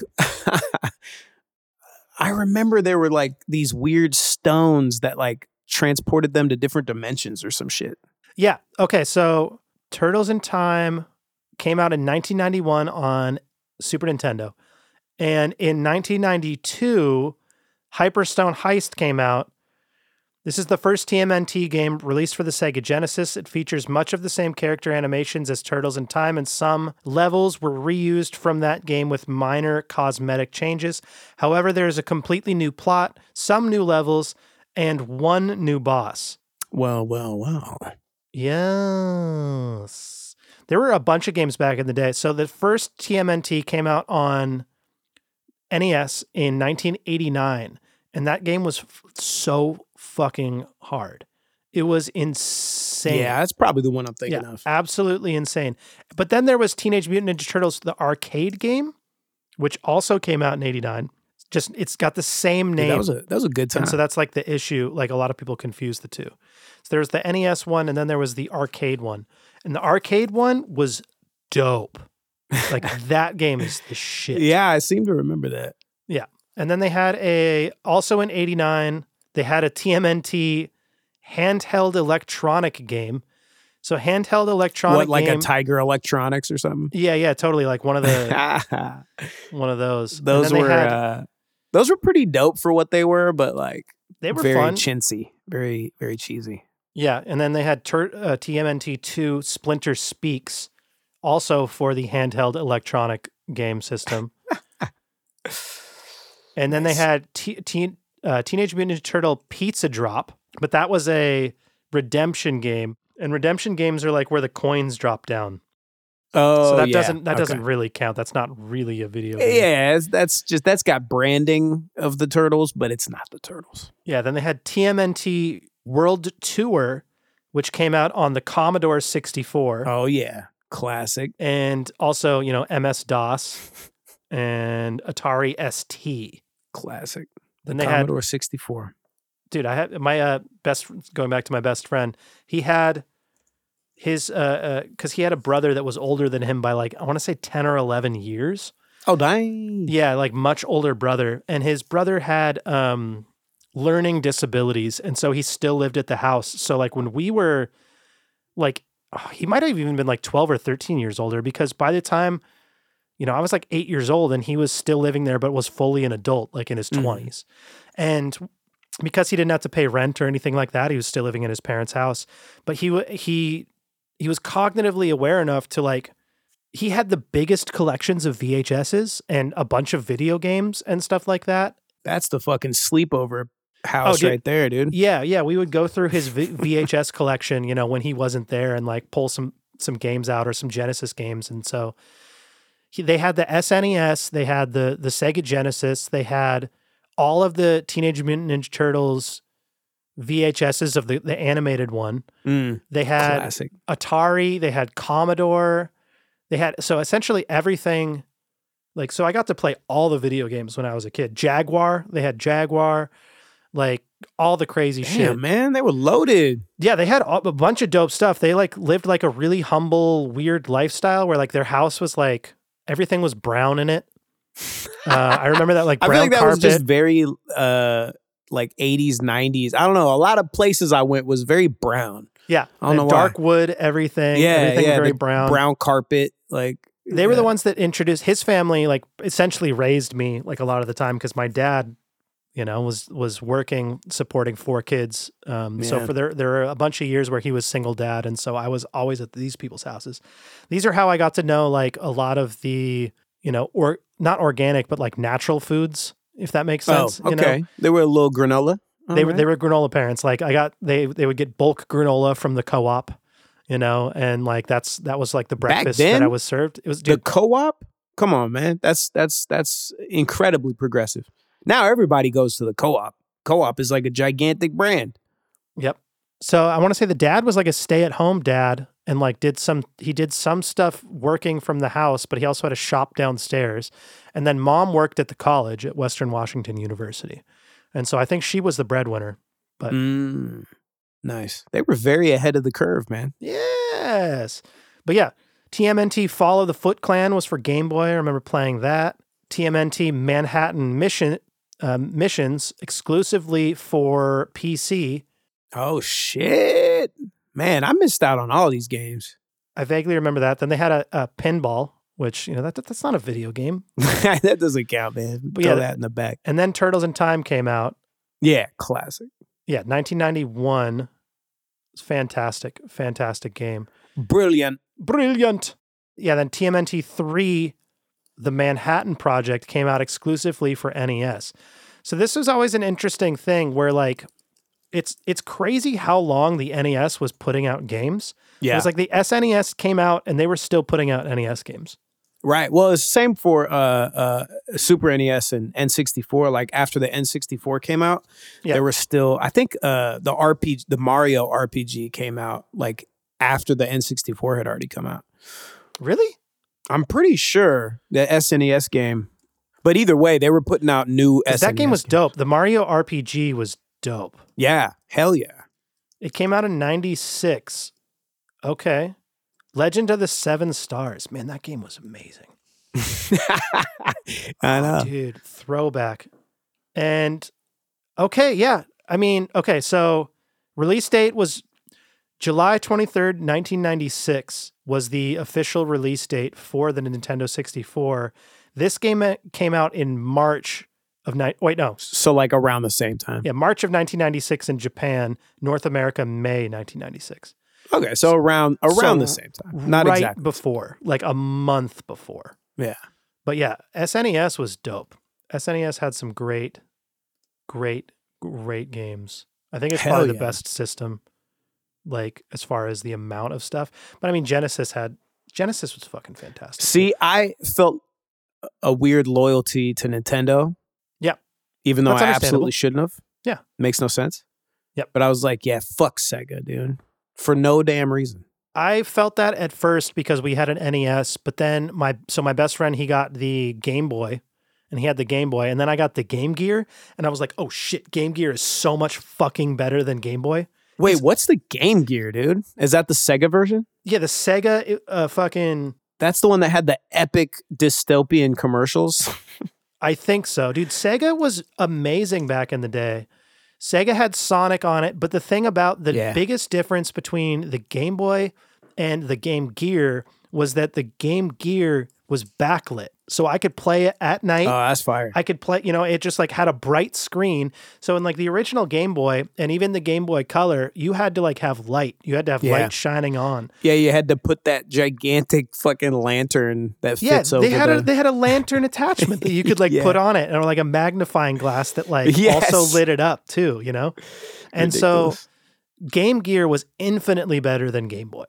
I loved my Game Gear so much. I brought it everywhere. I brought it into the sandbox while my brothers were playing a little league game, and I was just like, I'm gonna play the fucking Game Gear in the sandbox over there. What's up? It's incredible. And I got sand caught in the thing and then fool. it broke because you know of course my my dad wouldn't unscrew it and take the fucking sand out you know He was busy. He was raising He's four too kids. busy i got four fucking children you know what i'm saying You want your fucking you got sand in your fucking game gear? Get out of here. Gear, your fucking gear game you know so did you ever play tmnt tournament fighters Never. but they had a straight up tournament fighting game kind of like street fighter What? on nes and on sega genesis That's dope. yeah you could be uh, wingnut humanoid alien bat you know who was also oh yeah, in Wingnut was in uh, Mutant Yeah. Exactly But you know, it's just a different version. It's just a different version. yep You have to kiss your childhood goodbye and embrace the future. Yeah. You could play as the Rat King. Classic. See, that's that's somebody we have not seen yet in the any movies, in any of the movies. and he's like a big character in the whole thing. Yeah. Celina and I, after memory. watching this, we were like, uh, you know, Mutant Mayhem, we were like, this is dope. We should probably find the animated series and watch it. Like, You know, I bet you it through. won't hold up. I I bet think you will watch it and you'll be like, "Oh, this is not great." I think that you are a hater. That we'll see. you suck and you're bad. It could be. I guess we'll find out. Yeah. So Tournament Fighters came out in 93 and then they only had two handheld electronic games, you know. in- in- Unacceptable. in 95 and 97 and yeah so tmnt really started to taper off after uh uh in the mid 90s but yeah oh yeah tournament fighters borrowed heavily from elements contained in the street fighter 2 video game so if you like street fighter street fighter 2 Yeah, like I was seeing a screenshot. It looks very similar. Yeah. Like very fucking similar.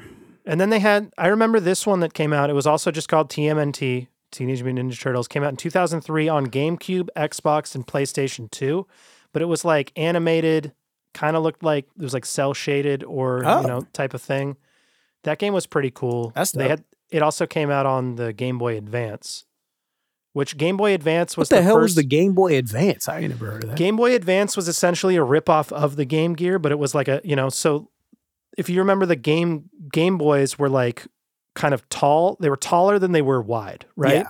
Whereas the Game Gear was wider than it was tall. right. And when the Game Boy Advance came out, it was essentially wider than it was tall, had a backlit screen, and it essentially was Nintendo's take on the Game Gear. Oh, okay. Yeah. Yeah. And I haven't played any of the games after that one. But um, do you know the whole story about why Sega went under? Nope.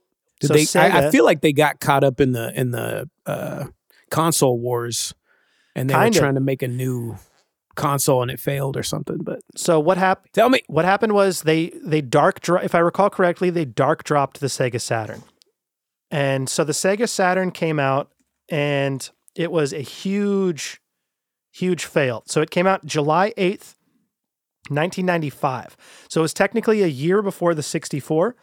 oh it had right, a C- it had a CD-ROM and yeah, it had a huge they had a huge success with the Genesis. So like this system was supposed to be the next Genesis. But if I recall correctly, okay, so it launched in Japan in 1994. It had the games like Virtua Fighter, Virtua Cop, and there were, you know, a bunch of things like that. So it was instead of virtual, it was Virtua. Had a good success in Japan, but Sega also they released the 32X in North America before they released the Saturn. Do you remember the 30 so you, so you weren't a Sega dude, but no, they I've had a even heard of 32 that. yeah, a 32 bit system called the Sega or it was called the 32X. Is that what uh, SNES is? Thirty-two bit. Yes. No. SNES is 16 bit. Is it sixteen NES bit? NES is 8 bit, SNES is 16 bit, Uh, and then so Nintendo just skipped a fucking. But they had some way of like really improving the graphics at a certain point on the SNES. exactly. So that was a one thing that really happened. It seemed like it was 32 bit. Like Donkey Kong Country, bro. Come on. Donkey Kong Country was amazing. It was so good. It looked so good. I'm going to look it up. SNES bit rate 128 mbits. So no, it went up to 32. Yeah, so it went from 16 to 32. So SNES was a more powerful system. So what happened was the Saturn got released essentially right when the PlayStation got released, Mm, like right in between the Ah. PlayStation and the N64, two of the greatest systems of all time. yeah. So, it just came out of the at the wrong time, basically. Yeah, it came out at the wrong time and they did not release very many games for it. There was a game called Sonic X-treme that people got super excited for, but then it, it just kind of flopped. Mm. So Sega's revenue declined as part of an industry wide slowdown from 93 to 96. The company retained control of 38% of the of the video game market compared to Nintendo's 30 and Sony's 24. So they used to own, they were like the number 1 yeah, they were You killing know? it for yeah, a long they were time. they were killing it. And then 800,000 PlayStation units were sold in the US by the end of 95 compared to 400,000 Saturn units. So it got massively massively outsold by, you know, two essentially by by the PlayStation. But then they had the Dreamcast, and that did all right. No, so what Didn't it? happened with the Dreamcast was the death knell for Sega. Oh, they didn't put anti-piracy pro- uh, software in well enough to where you could just go burn games for the Sega Oh, Dreamcast. And literally Oh, burn man, them off ROMs online. Yeah. So, you know, I was just talking to my buddy Phil about it, and he was he made thousands of dollars in high school selling NBA 2K1 and NFL 2K1 before they were actually released oh, because oh he found shit. ROMs. This for it guy's a fucking entrepreneur, bro. What yeah, the dude, fuck? made thousands of dollars in high school, and so the the Saturn, or I mean, I'm sorry, the Dreamcast got to a point where all you had to do was buy the system. You didn't have to buy any games, and so they lost hella money because of that. Damn. Yeah. You fools. I think that that was the last one that they did. I don't know if Sega. Yeah, I don't know if they ever came back from that. Probably not. I don't think they made anything after the Dreamcast. Okay, let's Dreamcast and continuing struggles. So yeah, and then so that was 98 to 2001 and then 2001 to 2003 they shifted over to third party software. And so they were essentially selling their games to other systems. Yeah. Yeah, I think that was a uh, a smart move on their part. Yeah, and so Sega property still exists. Yeah, like. Sonic. Sonic, yeah. Sonic's a fucking fantastic character. One of the things that they did also that my buddy Phil reminded me of was that uh, they had this thing. It was essentially like the first uh, streaming system, but it was called Sega Channel. Hmm. And you hooked your Genesis, yeah, your Sega Genesis up to via a coax cable What? to your to your TV, and you could That's nuts. stream games. That's nuts. Yeah, you could. What what year was that? 1994 or 1996. Holy Let me shit! check it out. That was like way ahead of the curve. Yeah. Sega Channel was uh, launched in 1994 and Damn. discontinued in 1998. 94. I can't believe more people didn't jump on that. I bet it just had like technical limitations that weren't allowing it to expand or something. Dude, look at this logo. I know. That logo's amazing for fucking like this dude with the TV like Yeah. going into the controller. The Sega Channel logo is fire. I, I fuck. It's very stylistic. It looks like that uh, one Australian artist that does all those little characters. Uh, can't remember anything. Doesn't matter. Wow, that was a really cool I'm gonna publish that short story. Sega Master System, which was kind of crazy as well. But that was the first one. And the Sega Master System. Keith Haring. Okay, sorry. I have to call it out when I remember it. Keith Haring. yeah. Sega Master System was was dope. Damn. But yeah, I could talk. I can't Sega. believe that didn't catch on, bro. It's crazy. Sega Channel it was 15 bucks a month in 1994. Yeah, that was probably pretty expensive. That equates to like 35 bucks. Yeah. You know, I mean, people had more money back in the day, but I just don't think That's that true. like the idea of like streaming something had really picked up. I mean, we didn't. My family didn't, but Yeah. people generally. I think that, you know, our for the most part, money was a little easier to come by. Spending power was a little little better. Yeah, yeah. If if you weren't making foolish decisions, it was generally easier to get money in 1994. Yeah. Well, one dollar had a lot more spending power.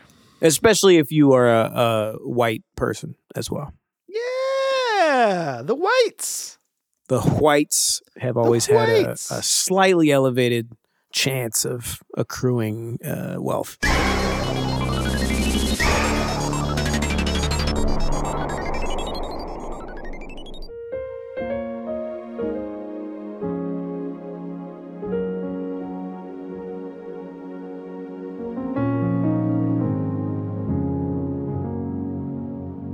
Is no rules. The rules are all told to you by society. Society wants to control you, control your movements. It wants to say there's only one type of way to twerk. But I'm here to tell you there is no right or wrong way to twerk. It's called interpretive twerking, folks. It's easy to do. You let your body move. You let your body lead you in the interpretive twerk. It's sensual, it's sensory, it's participatory, and it's spiritual work. And that's what's important. And look, we're not going to charge you $700. It's not going to take 16 weeks. You know, there's some meatheads out there that want to tell you there's only one way to interpretively twerk. But I'm here to tell you that's not true. My name's Ethan, and I am the proponent of the Spiritual Interpretive Twerk program. So please come to my website. That's Ethan's Interpretive Spiritual Twerking Class Program.com slash classes slash schedule slash sign up. And, and I'll teach you what I know in the pit of my soul. I love you.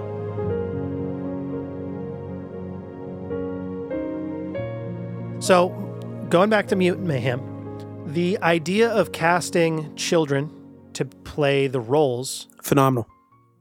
you you say phenomenal. I am scared that like if they don't make another one, or you know if this is a one off, or if they make another one down the line, like you do, you do you cast the same kids? Oh, you mean like, uh, okay, yeah, like sort of the issue with Stranger Things. Like, unless you do them real quick, real quick turnaround, these kids are not going to be able to.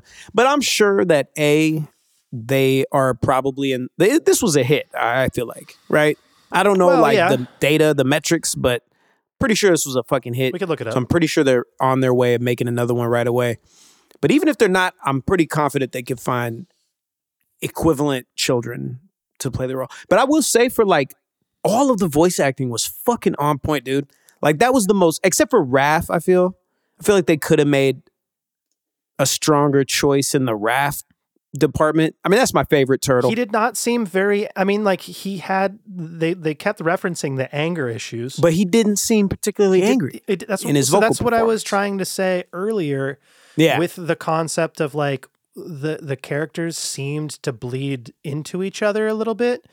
Like Raph seemed very Michelangelo to me. Yeah, like yeah, he definitely didn't have the edge. Like I'll give the '90s version that because that Raph was fucking Raph, dude. That was that was Raph. very Raph. And, so, like, in the really, 2014 version that you haven't seen yet, Raph is fucking Raph, dude. yeah. Go ahead, sorry. Oh no, it's it's all good. I was just looking at numbers real quick. you were like just like I was like, looking into the middle distance. mm, yeah. You've I- cut I me brain off for the last time. The last time you I'll son of a get you, bitch. turtles. I hate you. No, I, that's that's what I was trying to say. Where it's like the the characters seemed to bleed together. Like in the 1990 version, Raph was like not really willing to get in on any of the jokes. He had a, Mhm. a level of social awkwardness. So like in this one, Mutant Mayhem, none of them were socially awkward. They were all like all getting in on the same jokes. They had a level of comfort with each other, which I guess Which I was get- nice. It was good. yeah, they're family, but also like I feel like there's a level of and I mean they reference the discomfort and just like the raging hormones and stuff like that, but it just felt like a lot more both immature and overly mature like at the same time, you know what I mean? Hmm. Like their awareness of themselves was a Mm. lot higher, which I don't Yeah. think that like I don't think a 14 or a 15 year old that you meet for the most part is like that emotionally aware, you know, of like what's happening and things like that. So I don't know. But as far as the vocal casting, best Leo voice I've ever heard. That was so fucking Leonardo, dude. That was like A plus on that one. Yeah. And good Mikey. Not a great Raph, in my opinion. Donnie, you know, I mean, Corey Feldman's Donatello, man. What are you gonna do? It's true. It is true. True, true, true. Great Mikey though. True. True. True. So Also, getting- I like that they Oh. I like cutting you off right as you begin a sentence. Sorry. every time. Um uh Michelangelo being really into like improv, that's hilarious. That's good. Yeah. No, I That agree. I agree. So they've made 173 million dollars as to this point. Oh, that's not even that much. No. That's surprising. No. I thought they would be hitting, you know, half a billion or some shit. I don't know. At least No, above. Mario made a 1.36 billion dollars. Right. That's what I'm saying. I mean, I figured that it would have a little more. I guess the, the Turtles is always going to be a little bit niche, no matter what. Niche. Well, I mean, the budget was 70 million and the box office is 173 million. Oh, okay. The budget was was low. Then. 70 million's not low. It's crazy to think that like 70 million, that's not that much. I know. And I mean, I guess it isn't when you when you look at the scheme of things in in movie making, but when I was like, I don't know, much younger, and some I, I read somewhere that it had the this short film or or or no, this indie film had a really small budget of eight million. I, I was like, it was like somebody punched me in the gut. I was like, wait, what? That's a, a small. bu-" And then it's like now it's like I see it. I see it. Being involved in short films and all that shit, and the production of things, trying to cost it out. It's like, Yeah. okay, yeah, this it is can it, it can cost a lot. I get that. yeah. This is why we got to get Christy back on so he can talk TMNT with us. We still right? do Yeah, yeah. We'll have to three. continue. This is hilarious. This is becoming a bit. This is hilarious. We're just gonna like always reference the hypothetical conversation that we're gonna have with Christy Yamaguchi, and then just never have it. Yamaguchi Main. Sorry, Yamaguchi and then Mine. just never have it. So Christy Yamaguchi Main posted a picture the other day of him as a child in the junkyard from TMNT two. Oh shit, that's Like wild. like like behind That's the wild. scenes. Yeah. That's where like, we he's a little meet. kid. That's, That's where we meet our fake Bebop and Rocksteady that I was very disappointed about. Those ones. So TMNT two, not a good movie. I, No. it, it has a nostalgic place in my heart, Me too. but it's not a good movie. The not a good first movie, one is kind of a. It's just a really. I like Dude, the first one's a good movie. It's a it's a noir film. It's drenched in shadow. It's got a fucking excellent soundtrack. The the animatronics, I mean, they're animatronics, so they're gonna be like kind of janky sometimes. But for like it. It. animatronics on a low budget movie, that's some good shit. That's Those really look good. And and the people they had doing them, they really did the fighting. You know what I'm saying? The fights were excellently choreographed. Yeah. They had stakes. Like you were worried Splinter was gonna get fucking killed, man. Yeah. It was good. It was a good movie, unabashedly. I think the first Second one, one, not that great. second one, not that great. I'm gonna say it. It's not bad, but I liked the 1990 version better, and then Mutant Mayhem. then Mutant Mayhem. Okay. But but then again, Mutant Mayhem might be a better movie. So that's like it's a weird Yeah. Uh, you know what? That that is like actually my exact position. I think too. Yeah. I like the '90 version more it, because of the elements. I love noir. I love eh, the the real fighting, like fists making contact type shit that the other Turtles movies really don't have. Although, again, that 2014 version had the most epic fight between Raphael and Leonardo, and it was the dopest shit, dude. No You gotta watch spoilers. Don't movie. tell me. You gotta watch it. Don't tell me. But yeah. Anyway. Quick question: How much do you think they made the 1990 version? What do you think the budget was? I'm gonna say And, probably and, and like, how much do you think it made? Both both questions, two part.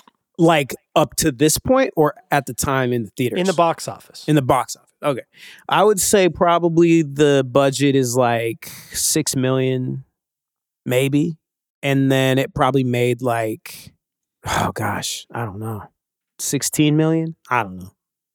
You only think it made 16 million? Yeah, like I don't office? think it did that well. I think it flopped in the box office, but I don't know. I could be very fucking wrong. You're very wrong on Okay. the second part.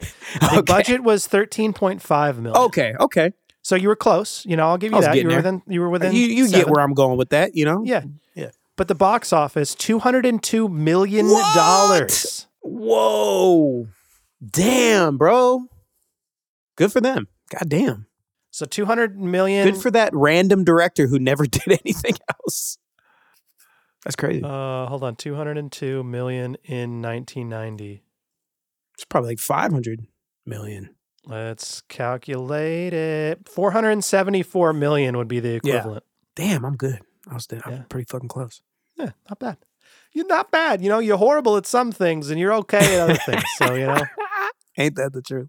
hey, oh, why can't you just be good at everything? No, that's crazy, man. It it fucking like quadruple.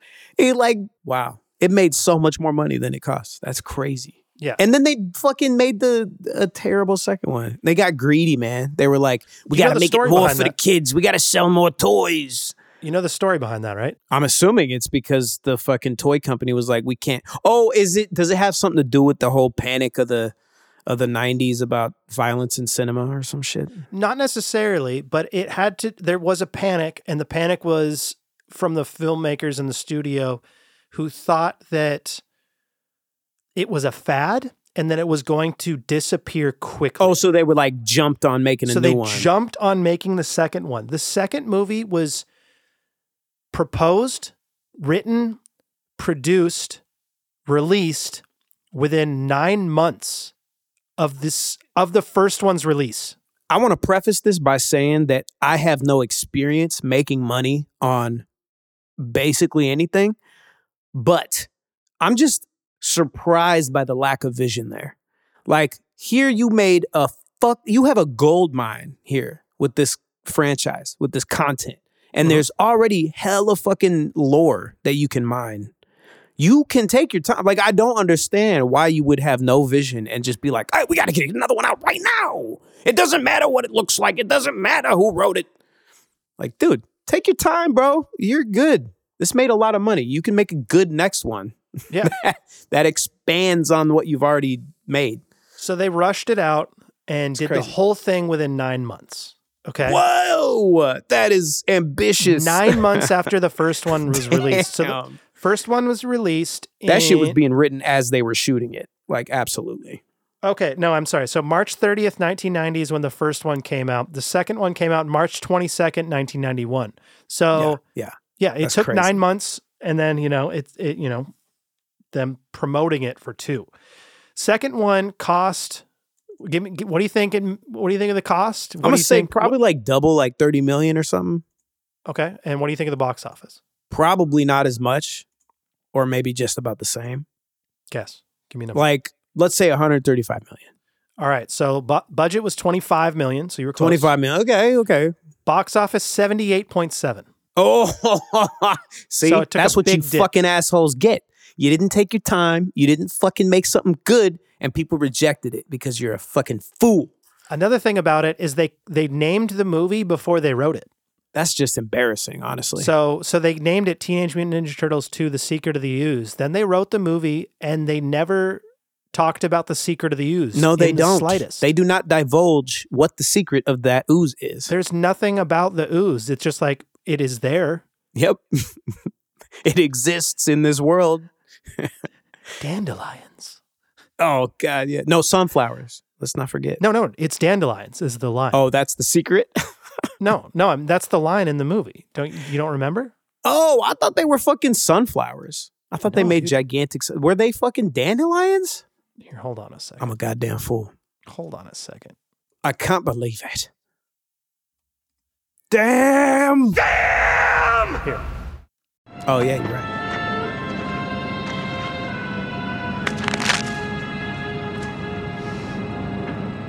Dandelions. Well, there you go. That that's what it is. But you know, uh, the reason I thought that is because they fucking literally look like sunflowers.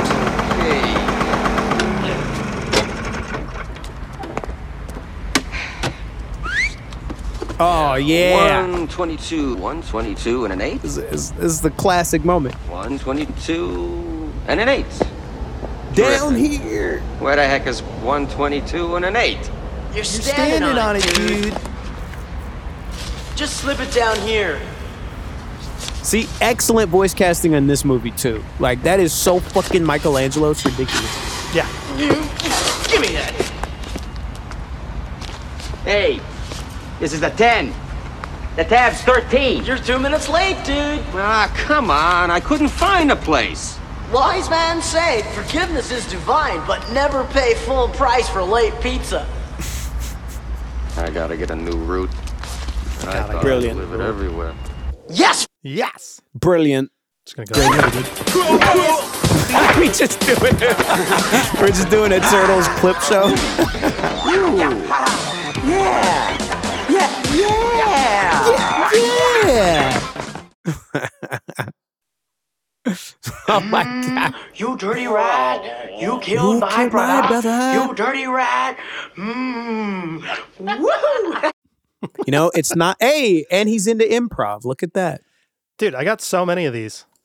You really do. You really do. What were these good about to be used for? I've used them in episodes. Oh, have you? Oh. Yeah. Yeah. Yeah. Yeah. I'm gonna have to bring that one back. You dirty red. It's a good one. It's a good one, man. Regular or mental? Is that Sam fucking whatever his name is saying that? Class is Pain 101. Your instructor's Casey Jones. Class is Pain 101. Your instructor's Casey Jones. Yeah, whatever happened to that guy, man? Yeah, Casey Jones. First one, it's just too good. You know what I'm saying? Casey Jones killed it in that. Elias Cote- Koteas. That's his Big. Apple, 3 a.m. You remember that one? Turtles in Nope. Time, first episode. Baxter Kane. Right after you beat Baxter Kane? Nope. Or maybe right before you beat Baxter Kane. I I got to be honest. I have never beat that game. what? It's the first level.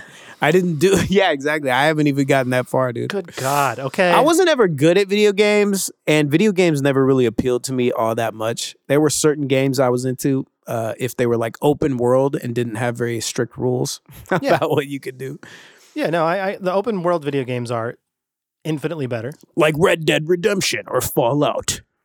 Yeah, I don't know, but I, I wasn't the biggest fan of Fallout. It was a little too Oh, dude, meticulous. I loved Fallout. I like Red Dead Redemption. I liked Grand Theft. Auto. It's Have you played Ghost of Tsushima? Or have you seen that? Uh, yeah, I saw Shroom play through it, and it was it looked amazing. That it's a beautiful game. It's Yeah, like one it of the most beautiful games. Amazing, dude. Also, you know what game you should Dope try story too. try and get um I guess you don't have a system, but it's called Stray. Oh no, I would play the shit out of that. Yeah, I, I would spend. I would lo- lose my life, man. I would. It's it's not that it's not that long. It's like a pretty short game. Oh, is it? Yeah. The amount of game it is? uh, exploring I would do as a kitty cat is is. uh It's, very fun. It's very satisfying. It's Massive. but like yeah, I- I get it. You can get totally lost in the worlds of uh Or cyberpunk, bro. I would. Oh my god, I wouldn't do shit else. I would just play that. Yeah, it's easy. I mean, I wish that game was executed better.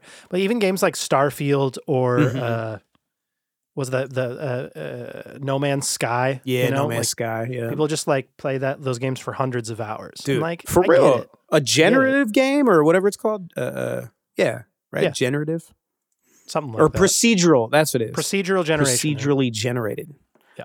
Uh, man, oh, I would love to explore a game like that, but I just can't fucking do it, man. It's just uh, nope. Well, you can always go watch someone on stream uh, on Twitch. You know, That's play true. those games if you. but that seems like to. even more of a ridiculous waste of time yeah, is to watch someone else play video games for Yeah. hours. yeah, yeah. Sometimes you don't have the time. Like some, like for you who's animating, you know, do you ever like throw on like? I mean, I'm sure you throw podcasts on or whatever, but do you ever throw like? Yeah, horrific true crime content is always a go-to. I fall asleep to Forensic Files like every day. So I, I feel that shit. I know. I fall asleep. it puts me right to sleep. I fall asleep to this fucking uh, channel called Explore with Us sometimes.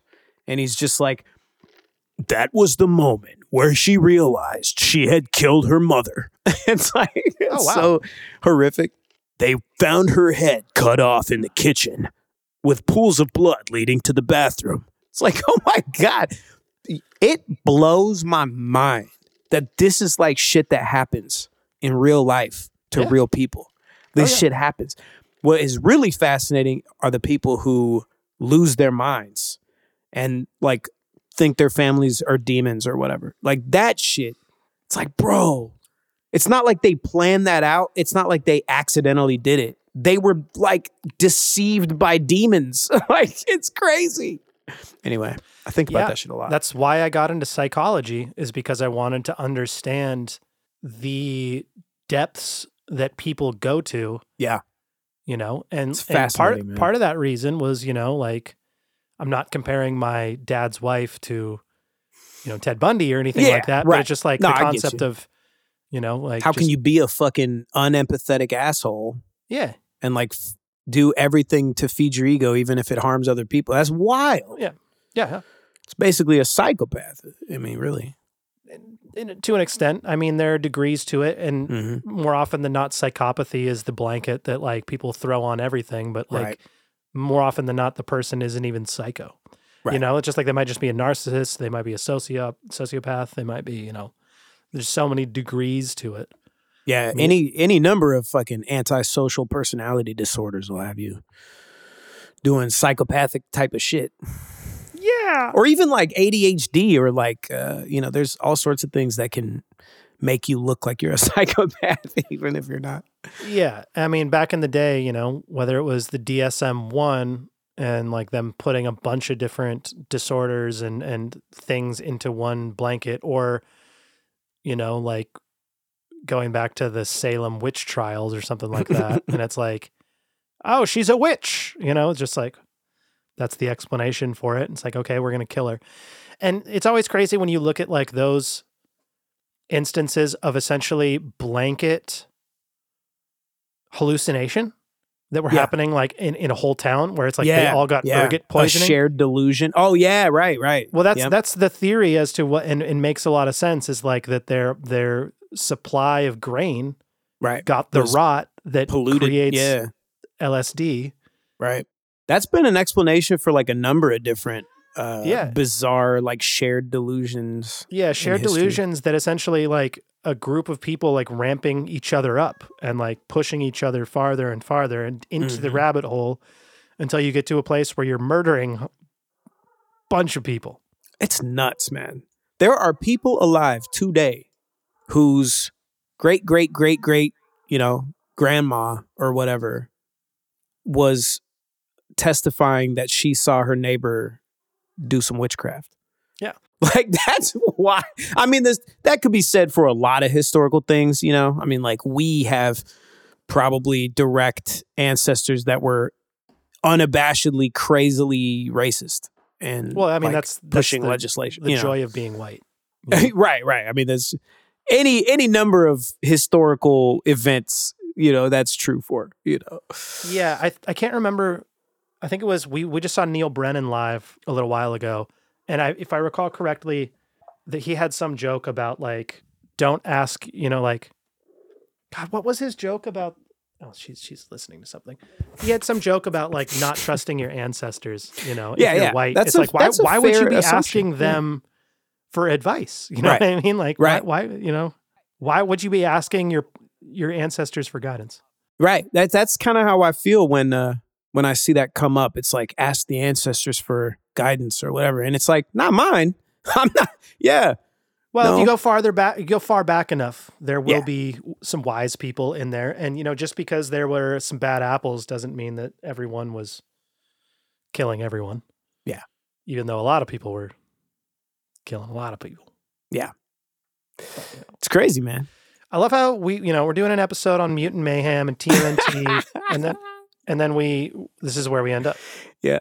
Yeah. This is this is where we The the witch trials and witch trials and murdering and true crime. slipping into darkness.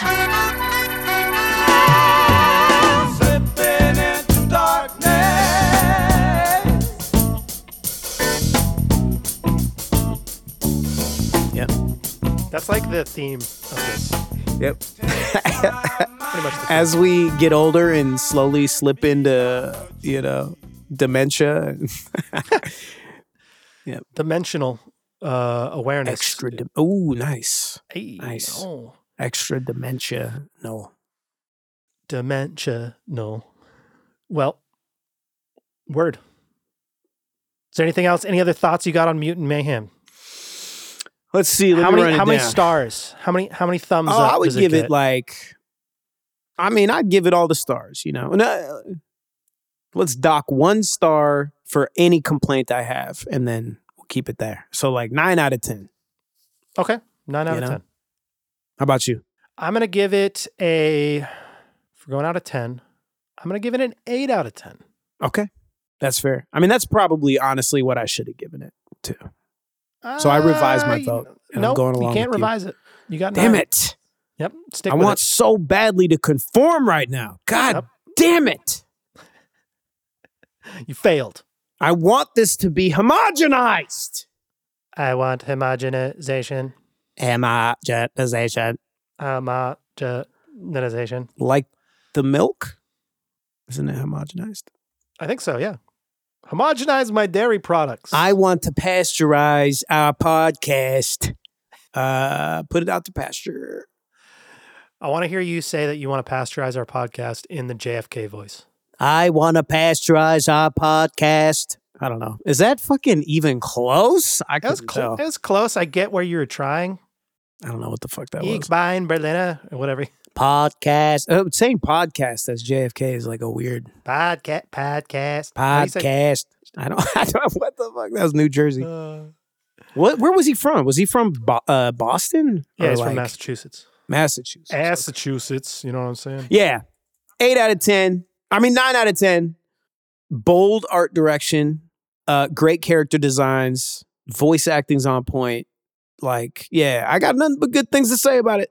You know, for kids watching the turtles, this is this is good for them. It's great for Yeah. them. Yeah, I, I would say voice acting, art direction, Yeah. story.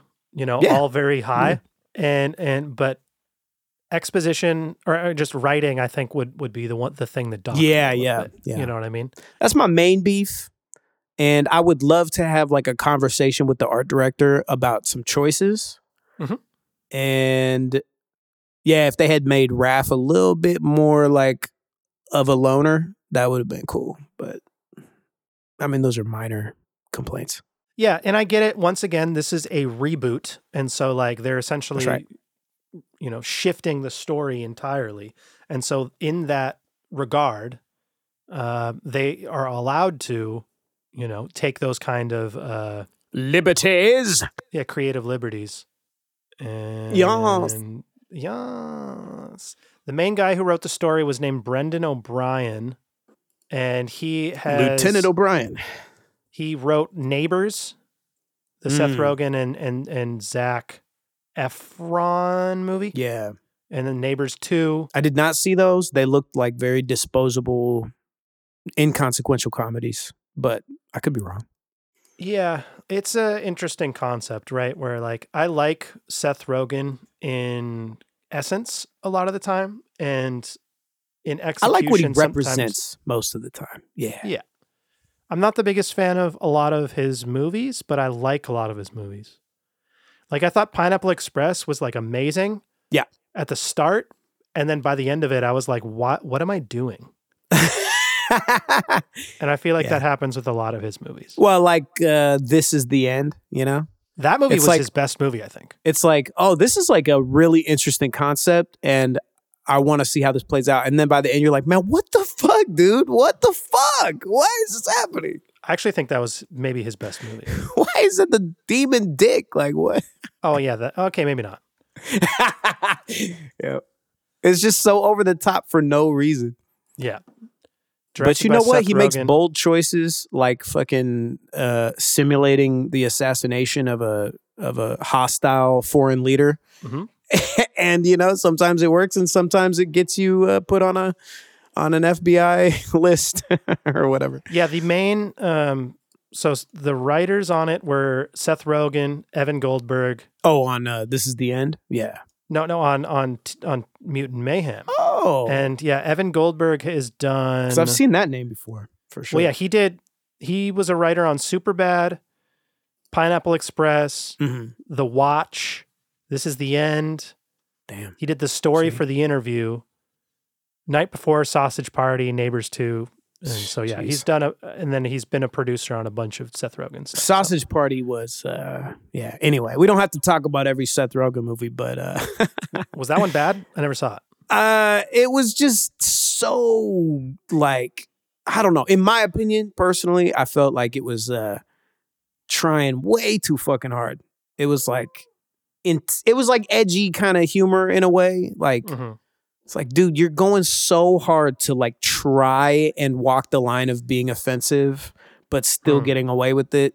Mhm. And I'm just not here for that, man. Like I, I like when it works in naturally in a story, but I don't want to fucking see a whole film that's just trying to do that. Like I'll never watch that movie again. Well, I won't watch it now. Unless I met somebody who I respected that was like, no, that movie's amazing, bro. You have to watch it again. Then I'd be like, okay, fine, I'll do it. Wow, you really caved to peer pressure. Yes. Very I easy. really, really, really want to belong, dude. That's all I fucking want, For bro. me. All right, man. All right, amigo, what are you doing with the rest of your evening? Uh, I'm gonna pee pee, maybe poo poo, I got to pee too. and uh, I gotta finish up. I gotta, I gotta. I don't know, man. I got a lot of shit to do. I got a lot of shit to do, and I don't know what to do. That's a problem. That's a problem. You're having uh what is that called? Um decision fatigue, Yes, I think so. which is what a lot of us suffer from.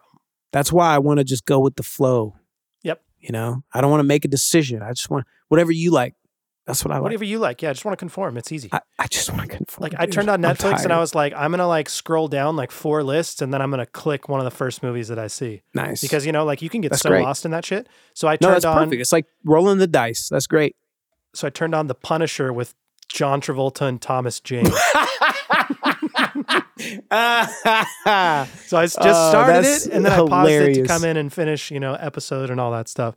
And so I'm gonna finish that shit tonight. I know it's gonna be Oh trash.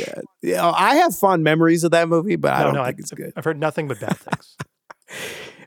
all right. All right, man. Peace out. Have a good night.